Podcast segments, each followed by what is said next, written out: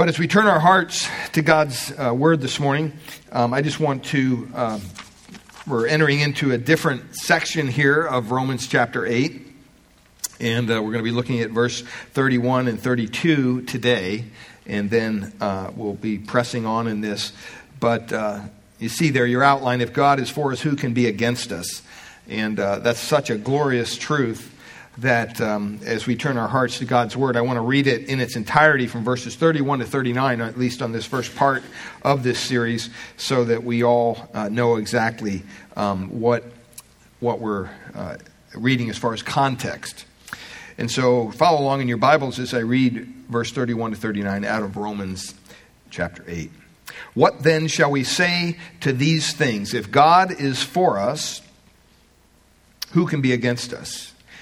He who did not spare his own son, but gave him up for us all, how will he not also with him graciously give us all things? Who shall bring a, any charge against God's elect? It is God who justifies. Who is to condemn? Christ Jesus is the one who died more than that, who was raised, who is at the right hand of God, who indeed is interceding for us. Who shall separate us from the love of Christ? Shall tribulation or distress or persecution or famine or nakedness or danger or sword? As it is written, For your sake we are being killed all the day long. We are regarded as sheep to be slaughtered. No, in all these things we are more than conquerors through him who loved us. For I am sure that neither death, nor life, nor angels, nor rulers, nor things present, nor things to come, nor powers, nor height, nor depth, nor anything else in all of creation will be able to separate us from the love of God in Christ Jesus our Lord. Isn't that a wonderful text of Scripture? You know, if you've studied the Bible, if you've been a Christian for any amount of time, or you've studied the Bible for any amount of time, you know that there's certain texts you come to, and, and it's kind of like you're at this soaring pinnacle of revelation. You're like on top of the peak of the Himalayas at this point, point in, in chapter 8. And we come to this wonderful paragraph here at the end of chapter 8, and some commentators have called this the hymn of assurance, a triumph song, the highest plateau in the whole of divine revelation. And, and really, I mean, it's really a mountaintop experience when you go through this time. And so, as we look at this this morning, as we begin to look at this text, it's really the, the Everest of this letter that Paul wrote. It's the peak, it's the highest peak. And, um, you know, I don't know about you, but there's something about climbing to the top of a mountain. Um, I used to do some rock climbing, and we'd get on top of this peak that we would be climbing, you look down and you just see the valley and you see the beauty of God's creation. And you look up and there's nothing because you're at the highest point. That's kind of where we're at this morning in this scripture. We're able to look over the beautiful lower vistas of the, the book's first half, where we've come from, and we can look forward to where we're going to go in the rest of the book. Um, and yet, for right now, we're kind of right at the, the peak of this book. Um, John Stott, uh, basically, in his commentary, he talks about five undeniable affirmations. And those undeniable affirmations we looked at the last couple weeks the idea that we are, are foreknown, we're predestined, we're called, we're justified, and we're glorified. And this is something that God has done on our behalf through Christ. And now, uh, he begins, and, and John Stott calls this section Five Unanswerable Questions. And I thought that's kind of a neat way to put it. Five unanswerable questions. Because he, as you look at this text, you're going to see that there's, there's five specific questions that the Apostle Paul kind of puts out there for the, the people that he's writing to. Because he's just covered all this wonderful truth and he knows what's going on in their heads. And so you know, you might look at this and say, well, you know, I'm counting seven here. Uh, well, there's two each in verse 31 and 35. and then one each in verses 32, 33, and 34. And that's true. The first question is really not part of that set of questions, and the second question is kind of a reiteration of, a, of, of the same question. So, really, here, when he, he starts in verse 31, when he says, What shall we say to these things? He's really giving us a. Um, kind of a, a, formula to move on in the text because we've been in such deep theological truth up to this point. He's kind of making a transition for us. In other words, okay, I just wrote you all this information about being foreknown and, and predestined and justified, and eventually you'll be glorified, all these things. And it's kind of like Paul was saying, so what? what does that mean to us practically? Where do we go from here? And so he basically is telling us, in light of what I've been teaching you, what are the conclusions that we should draw from these truths? Or do we just let it go in one ear and out the other? Um, and so that's what he's, he's doing here. And there's five main questions here. Uh, John Stott calls them the unanswerable questions. Um, and they concern the things that you might imagine could oppose you in your faith. It's concerning things that might come against you in your Christian faith, things that maybe you might imagine might even be able to defeat you or defeat God's plan or harm us in any way. And when he asks these question, questions, five of them there, they're really unanswerable because there is nothing that can have this kind of effect. Because it's God that's working on our behalf and there's none greater than God. John Stott says this way He says, The apostle hurls these questions out into space, as it were, defiantly, triumphantly, challenging any creature in heaven or earth or hell to answer them or to deny the truth that is contained in them. But there is no answer, for nobody and nothing can harm the redeemed people of God. I mean, isn't that a glorious truth? The idea that once we're in Christ, we kind of have a little protected bubble around us. Yeah, we feel some pain, we feel some suffering. But in the long run, we know that nothing can affect the outcome of our glorification that God has already accomplished in His mind. And so he lists these five unanswerable questions there. Verse 31, he says, If God is for us, who can be against us? Verse 32, he says, How can how will he not also with him give us all things? Verse 33, he says, Who shall bring any charge against God's elect? Verse 34, Who is to condemn? And then verse 35, Who shall separate us from the love of Christ? And so Paul is saying, I've taught you all this information doctrinally. Now, practically, so what? Where does this go from here? Um, you know, sometimes we, we've been studying Ezra on Wednesday nights, and a couple weeks ago we went through a chapter in Ezra, and it's basically just a bunch of names.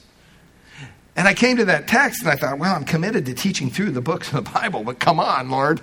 I mean, you know, and I really struggled to get any truth out of there, really. I mean, I, I think we did, we were able to, but in a roundabout way, but it was just a list of names. And it, and it was, it was kind of, you begin wondering, why would God put that in there? And see, here, we see this, sometimes we come to those kind of scriptures and we wonder, why would God put that in Scripture? But here, it's, it's very, very important that we ask that question. Paul has taught us all this stuff, so what difference does it make, Paul? And so he raises the question in verse 31 there with reference to these wonderful truths that he, he just unfolded in verses 28 to 30 for us. And we've looked at those over the last couple of weeks. And so he says, What shall we say to these things?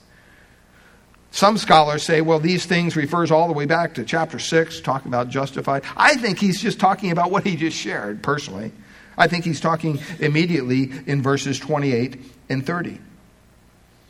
Um, because we know that God works all things together for good to those who love God, to those who are called according to his purpose. That's what he just got done teaching us. He also taught us for those whom he foreknew, he also predestined to be conformed to the image of his son that we would be the first that he would be the firstborn among many brethren. And these whom he predestined, he also called, and these whom he called, he also justified, and these whom he justified, he also glorified. And so we've seen those truths over the past couple weeks. And the reason that God can work all these things together for good for God's people, it's not about us. It's because our salvation from first to last is about the Lord. It's from the Lord. It has little to do with us. It originated even before the foundation of the world, the Bible says, by choosing us he, he chose to set His love on us. He predestined us to be conformed to the image of His Son, we've learned. And at a point in our lives, He calls us and He justifies us, and eventually we will be glorified. He will bring our salvation to completion when we share His glory at His second coming. And this entire process is a process that is so secure. It's secure because it, it isn't about us. But it's about Christ. It's about Christ being lifted up, by about Christ being firstborn, having preeminence among many brethren, he says. This is his own son. See, if God's purpose is to glorify his son, and that is secure, you know God is going to do that, then our salvation will be secure because our salvation is in his son. So Paul then forces focuses here on these, these wonderful truths, and he asks the question, What shall we say to these things? His answer basically is, Hey, if God is for us, um, because he gave his son on the cross to die for us, how do we apply these truths to our, li- to our lives? So he repeats these questions Who is against us? Who will bring a charge against God's elect? Who is the one that condemns? What can separate us from the love of God that's in Christ Jesus? And so he's applying all these truths to us practically. Um, and sometimes in the Christian life, you're going to face, if you haven't yet, you're going to face opposition. You're going to face opposition for what you stand for in Christ. And when that happens, we shouldn't be surprised. You know, I think in, here in America, we know very little about opposition to the gospel. We, we just, you know, I mean, who here has had their house burned down because they're a Christian? You know, who here has been beat up at work because they're a Christian? Who here is, you know, I mean, we can go through the list of things, right? And, and probably nobody. Because we live in a free country. But when you go to certain parts of the world, beloved, as Sam even referenced in the missions update. You can't just freely practice your Christian faith. They'll cut your head off, just as soon look at you. And so sometimes we think because we've been discriminated against or nobody will talk to us at the water cooler at work because we're a Christian, you know. I mean, we think, oh, yeah, I'm bearing my cross. You know, that's nothing. That's nothing in comparison to what people are going through around the world. But you know what? If we are attacked, we shouldn't be surprised. Jesus predicted that his message would cause families to be divided, not unified. He said that they would be divided one against another. They would even betray one another to death. Matthew 10, verses 21, 24, 34 to 38. And so we need to be prepared to endure opposition so that we can stand firm for the gospel of Jesus Christ. And so, what Paul is saying here is to persevere in faith, we need to focus on God's great love as is seen in the gift of his own Son. And now, when we look at these verses, some people misapply verse 32. They look at that and they say, oh, he's graciously given us all things. That includes a new car. That's claim it by faith. You can get a new house out of this deal. This is a pretty good deal. No, that's not what he's talking to. He's not talking about that at all.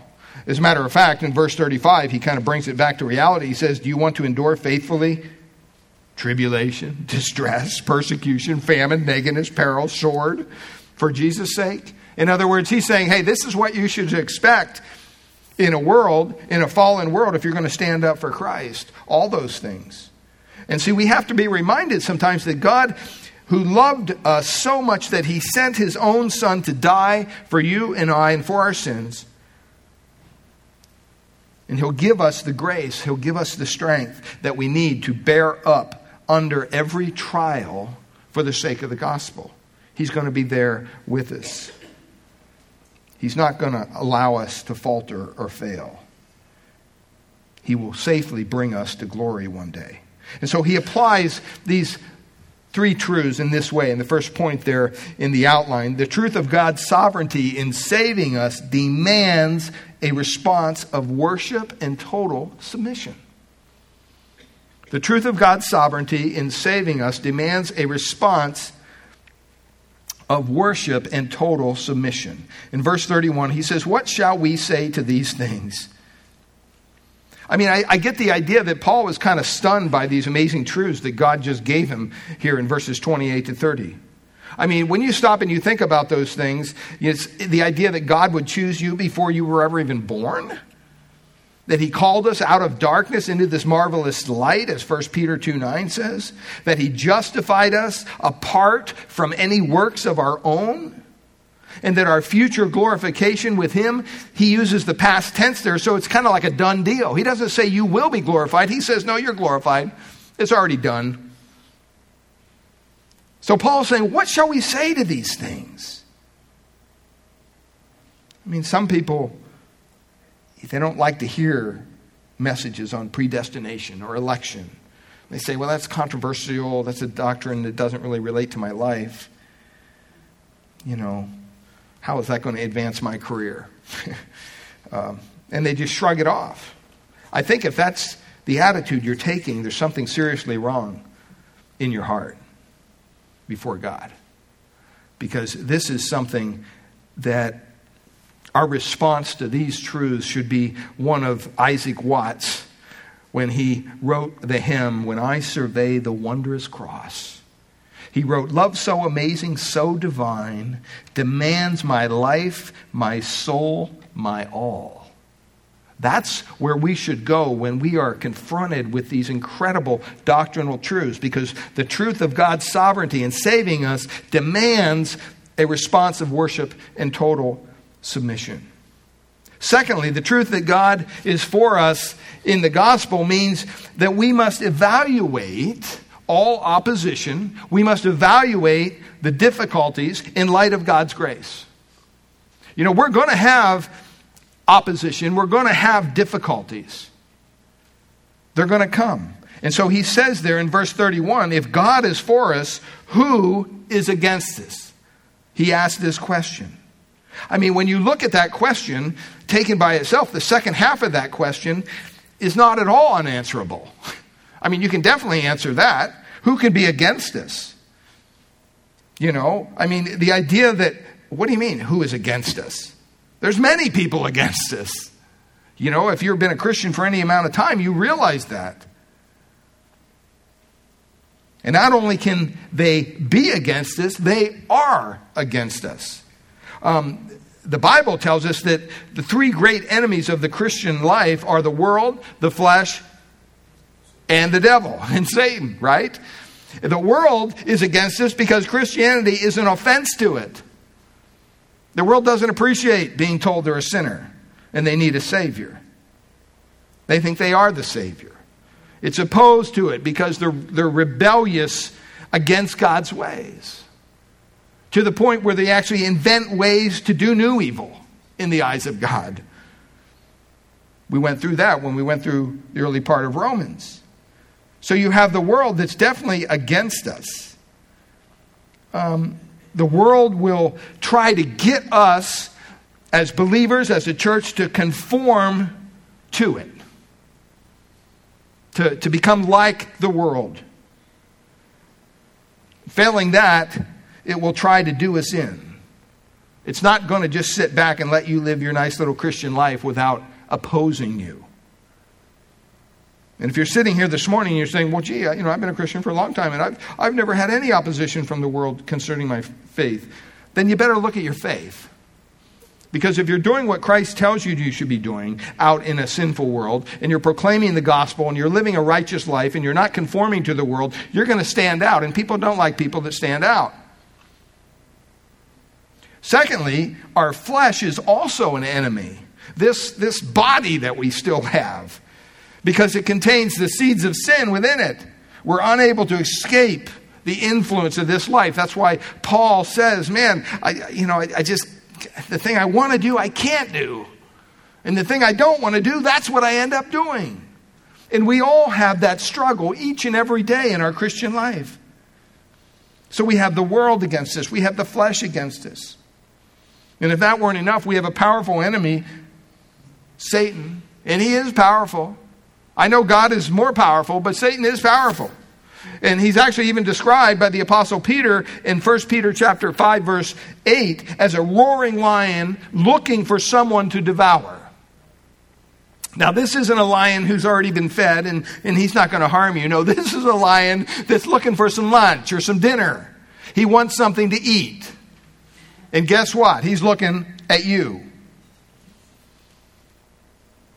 I mean, there are plenty of enemies out there who are against us. Those are three. There's even the enemy within, our own flesh. But what are we to do about these things? Because when you go to the first half of that verse, it says what? If God is for us. If God is for us. I'm sure you recognize that that word if, and I've, I've taught this before, it does not imply doubt. See, sometimes we use the word in our English la- language and we say, well, if I'm going to lunch afterwards, you're invited. Well, you would say, well, are you going or not, right? I mean, okay. What, do I just hang around and wait for you to, to, to get in the car? What's going to happen? Um, you know, it implies doubt. But in the original language, it doesn't. It, it actually speaks very factually. It has the idea of since. That's really what he's saying here. Um, and so when you look at these, these, this verse, what shall we say to these things? Since God is for us. It's the same thing in, in 1 John 1 9, right? Talking to a believer. 1 John 1 9 says what? If we confess our sins, he is faithful and just to forgive us and cleanse us from all unrighteousness. Okay, so we make that kind of conditional. We say, well, we don't have to. No. It really says, since you confess your sins. Why wouldn't you confess your sin? It's not like God's going to come down with a big club and hammer you. Your sins are already paid for, right? I mean, that, that's so, so important to understand. And so he says here, since God is for us, that makes a big difference. See, it's as if Paul is challenging us to place all the possible enemies that we can think of on one half of an old fashioned balance scales. You ever see those old fashioned balance scales? You know, they have little trays on each side. and you put your stuff on the side and then you try to balance it out and see how much it weighs. It would be kind of like on one side you're, you're, you're putting empty peanut shells.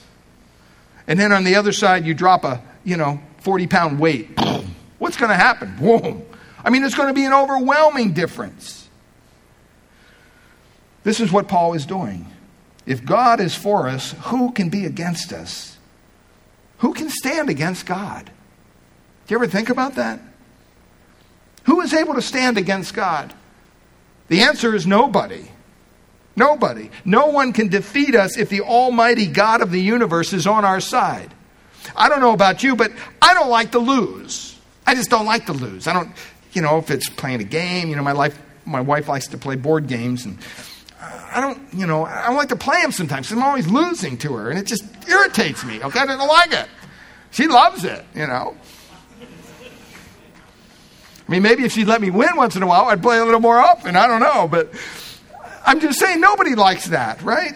I, I mean, think if you had to live your Christian life not knowing that you were on the winning side, that if it was left up to you somehow to secure your own salvation in the end, that somehow you would be afraid that someone could come against the God that saved you and, and overwhelmingly defeat him and therefore cancel out your salvation. And see, Paul is not denying that there is opposition. He's not denying that there's uh, uh, things against us because in verse 35 he mentions tribulation, distress, persecution, famine, nakedness, peril, sword. We're going to look at those in a couple weeks. And even in verse 80 or 36 there, he, he quotes Psalm 44, verse 22. For your sake we are being put to death all the day long. We were considered as sheep to be slaughtered. And even over in Ephesians chapter 6, verses 10 to 13, he mentions that we are wrestling against powerful spiritual forces of darkness in heavenly places. So he doesn't mean that, you know, we don't have any opponents and boy, we just skate, you know, on this Christian thing. We, we come to Christ and then we just skate the rest of our life. Um, no.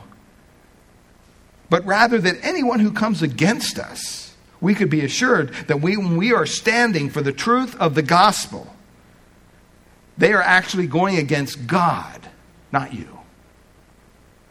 When you go out and you share the gospel with someone and they mock you or whatever, they're not mocking you, they're mocking God.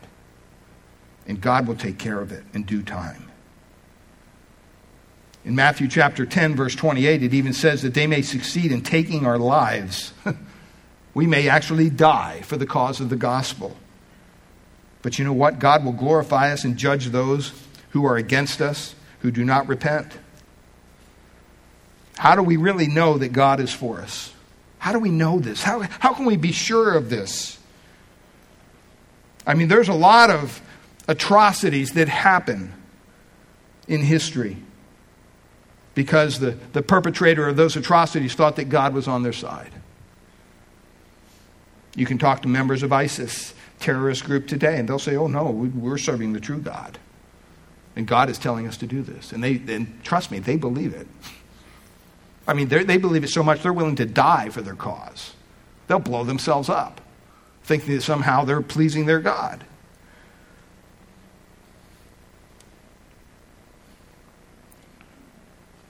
Eric Metaxas, in his, his uh, book on Bonhoeffer, he wrote how it was so incredible back in that time that Adolf Hitler interpreted the Japanese slaughter of Americans at Pearl Harbor as a sign that God would be on his side if he went ahead and exterminated all these Jews.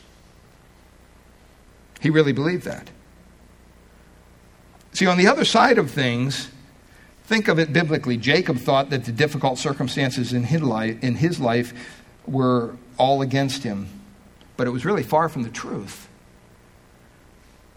He needed to know that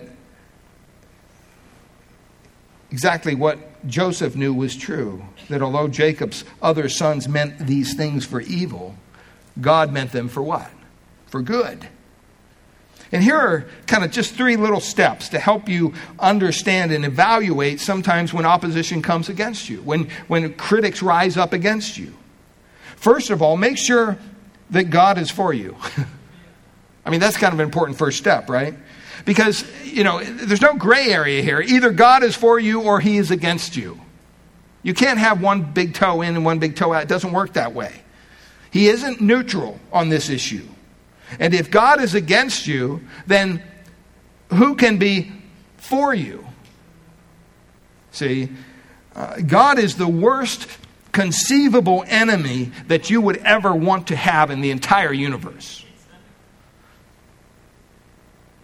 I mean, I remember someone telling a story one time uh, growing up in their, their home. They were saying that, you know, if there was one person you did not want to get, get angry at you, it was mama. And they went into this whole thing. And they thought, because when mama got mad, man, it was, you know, the raptor shook. And we all paid a price. See, if you're not in Christ, here this morning, I need you to hear this because you need to understand the plight in which you find yourself. You're you're under God's righteous judgment. You're under God's righteous wrath. You're headed for eternal judgment and torment. So you want to make sure that your hope for escaping God's judgment does not lie in your own good works.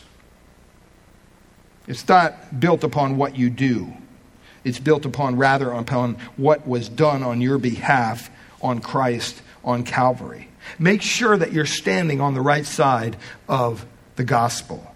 You're standing with Christ. Secondly, we need to examine our hearts and we need to ask God whether God could be using this opponent or this critic to get you to deal with some blind spot, some shortcoming, or some sin. You know, sometimes you get criticized about things, and sometimes it's even unfair criticism. We all have dealt with that. And a lot of times we, we consider the source and say, oh, well, it doesn't mean anything. I think we need to go a step further and we need to really take that criticism before God and say, God, maybe even though they're not coming from a right place in their heart, they're really angry, they're whatever, maybe there's something you want me to see out of this person. Maybe you want me to hear something. Even though I know in my own heart I'm not doing anything wrong, but I, I, I don't want to just discount it. I want to be able to, to listen prayerfully to what they're saying and ask you if there's something maybe I need to address in my own life. Because even if the opponent or the critic's motivation is from a selfishness or from sin, God may still be using them to get your attention in some area of your life. Even if their attitude is wrong, sometimes we need to listen to their criticism in spite of that. Thirdly, after you have honestly taken the first two steps, don't take the attacks against you personally. This is so key. See, if you're catching flack because you're standing for the truth, first make sure that you're doing it and you're doing so with gentleness, with graciousness, with love, with humility. See, if to the best of your ability you are doing those things, then your critic is probably opposing God and His word of truth, not even you. You're simply the messenger. You know, that's, that's so key. You know, does it hurt when people attack you or say things? Definitely. But if you can somehow remove the, the personal part of it and say, you know what, God, I, I know in my heart, I, am not doing anything wrong here, but, you know, I, am not sure of this. So I, I'm just going to kind of go on. I'm going to press on with this, this person in the relationship. Pray that God will use your graciousness, your loving response to being the critic to repentance and faith.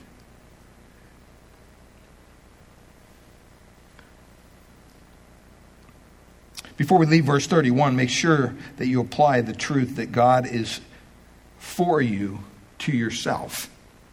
Especially, listen, especially in times of failure, discouragement, or sin.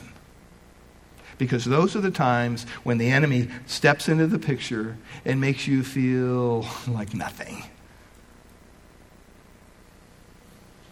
Because you know what? We all fail. We all get discouraged. We all sin, probably in a myriad of ways. And if we're allowing that door to be open for the enemy to come in and just beat us more when we're down, What's the outcome of that? The outcome of that is, well, you don't even feel worthy to come to church anymore. You don't feel worthy to serve. You don't even feel worthy to read the Bible because you feel it's just going to condemn you more. You need to stop that, wake up, and say, wait a minute, who am I in Christ? You know, I'm a child of the Most High God. It's not up to me. Jesus Christ has paid for my sins. I have a right standing before God. I am considered holy in his sight, not because of who I am, but because of what Christ has done on my behalf. And yeah, you know what? I did blow it, but that's why the Bible says I need to go and confess. And just tell God, you know what? Yeah, I blew it. I'm saying the same thing. That's what the word confession means, saying the same thing.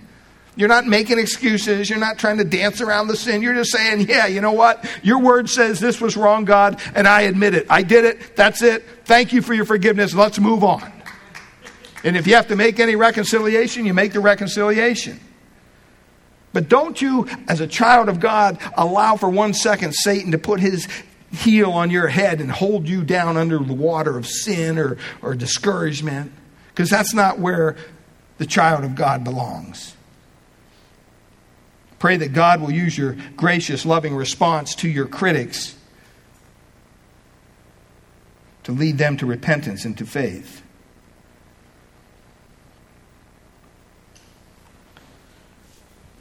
I know that, that sometimes people correlate our Heavenly Father with their earthly Father, and maybe you grew up in a messed up home.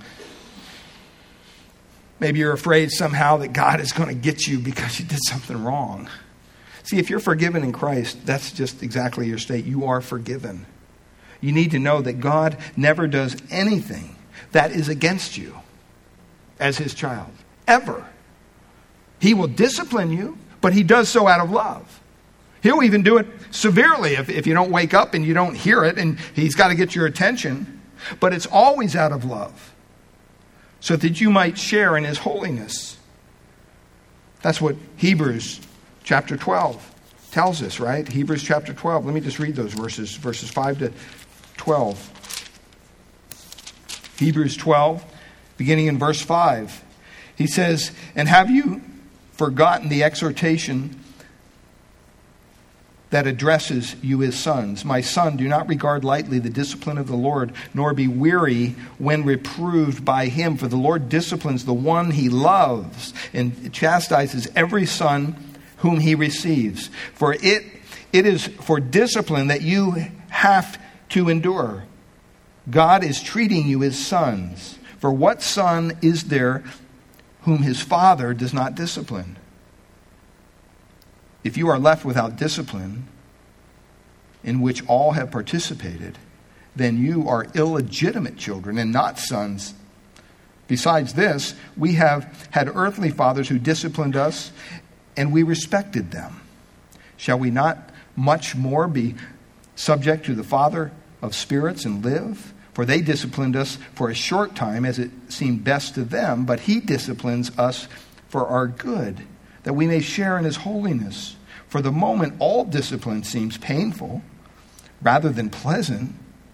We've all heard that. This hurts me a lot more than it hurts you. Yeah, right. But later, it yields the peaceful fruit of righteousness to those who have been trained by it. Therefore, lift, look at what it says, your droopy hands and strengthen your weak knees, and make straight paths for your feet, so that what is lame may not be put out of joint, but rather be healed. Strive for peace with everyone. And it goes on there. See, God never acts in any way to tear you down or to reject you. He always acts in love. He always acts for your good. Even when He's correcting you, He's doing it out of a heart of love.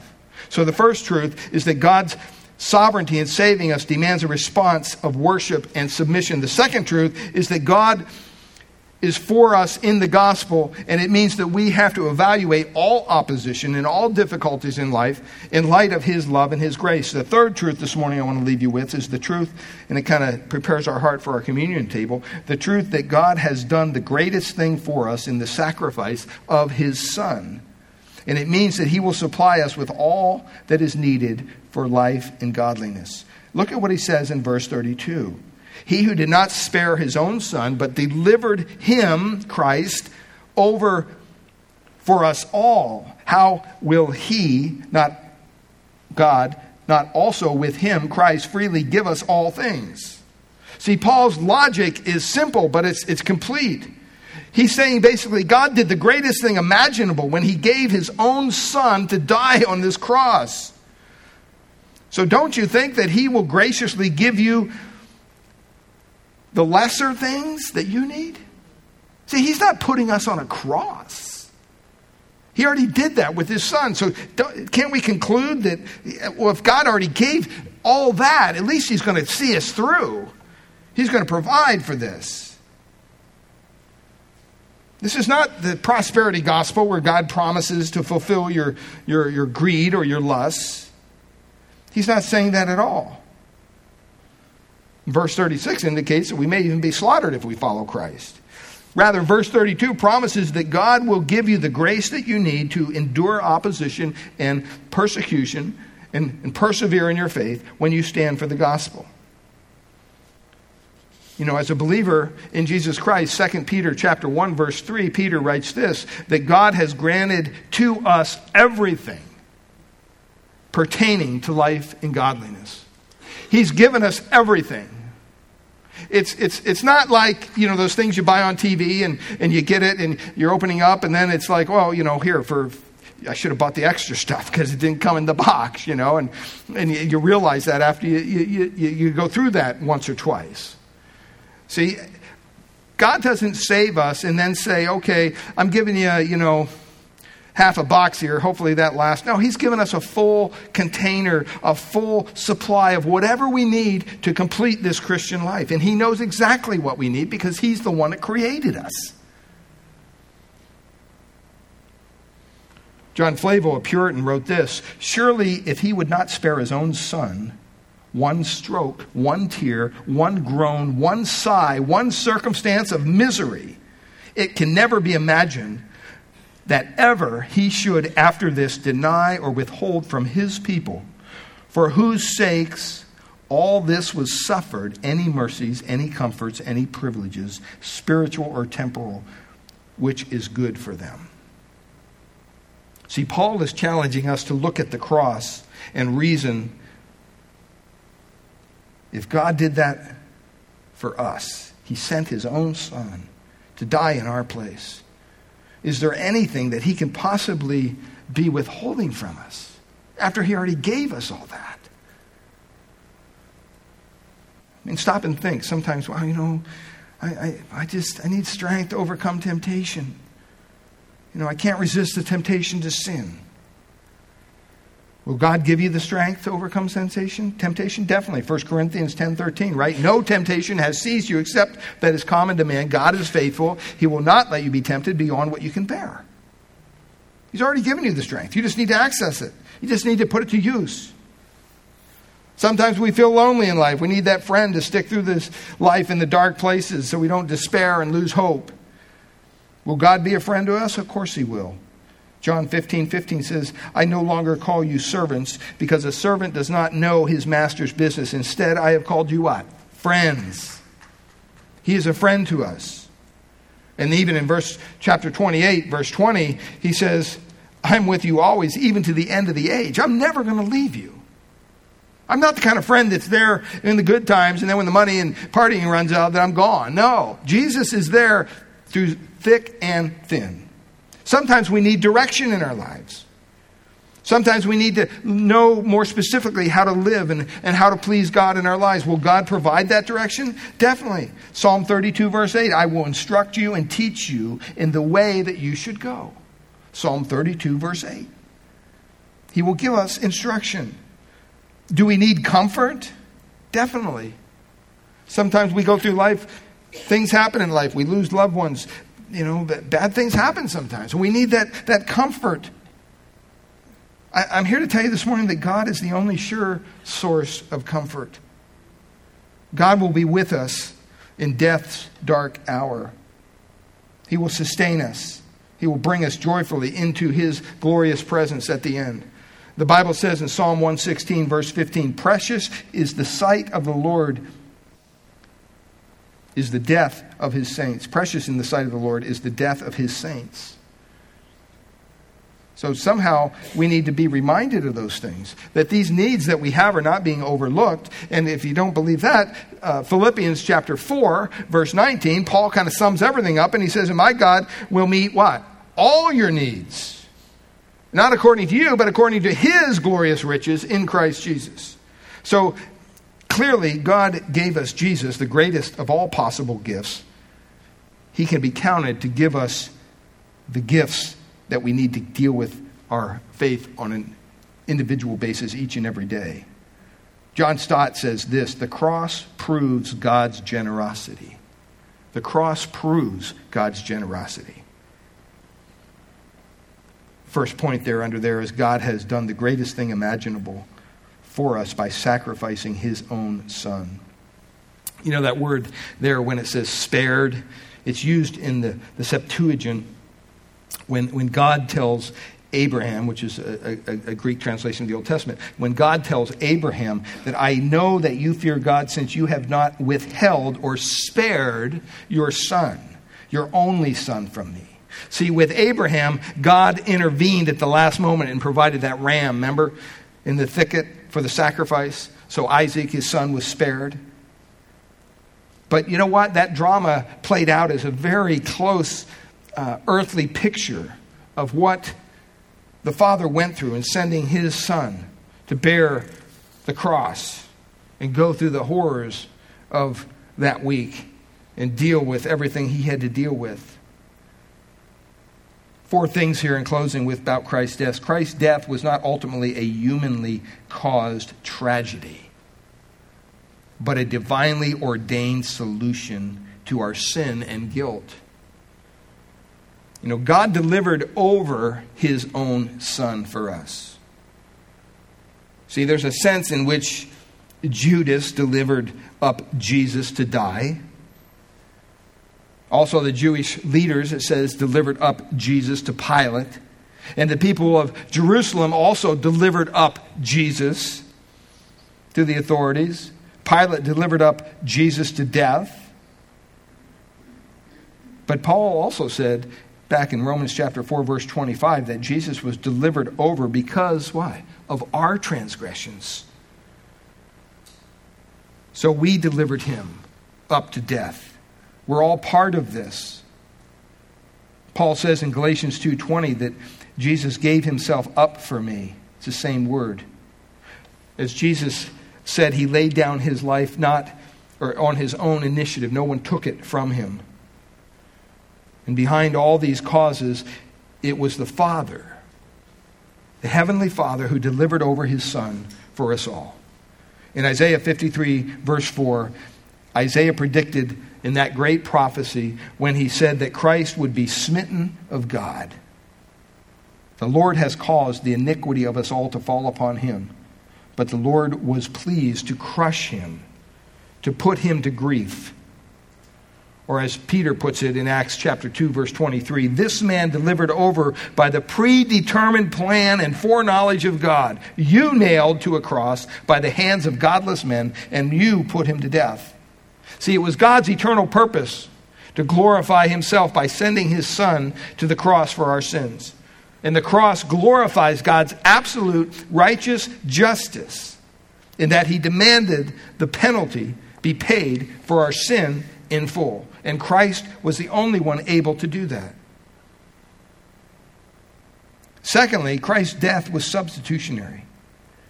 It says that he gave Jesus for us all. What's that mean? It means that he died in our place. He took the punishment that we deserved and he put it upon himself. Paul even says in 2 Corinthians chapter 5 verse 21 that God made Christ to be sin on our behalf. Some, someone who was perfectly pure. He never committed any sin whatsoever. And yet he took all of our sins upon himself. And because Jesus paid that penalty, we can justly be declared righteous at his expense.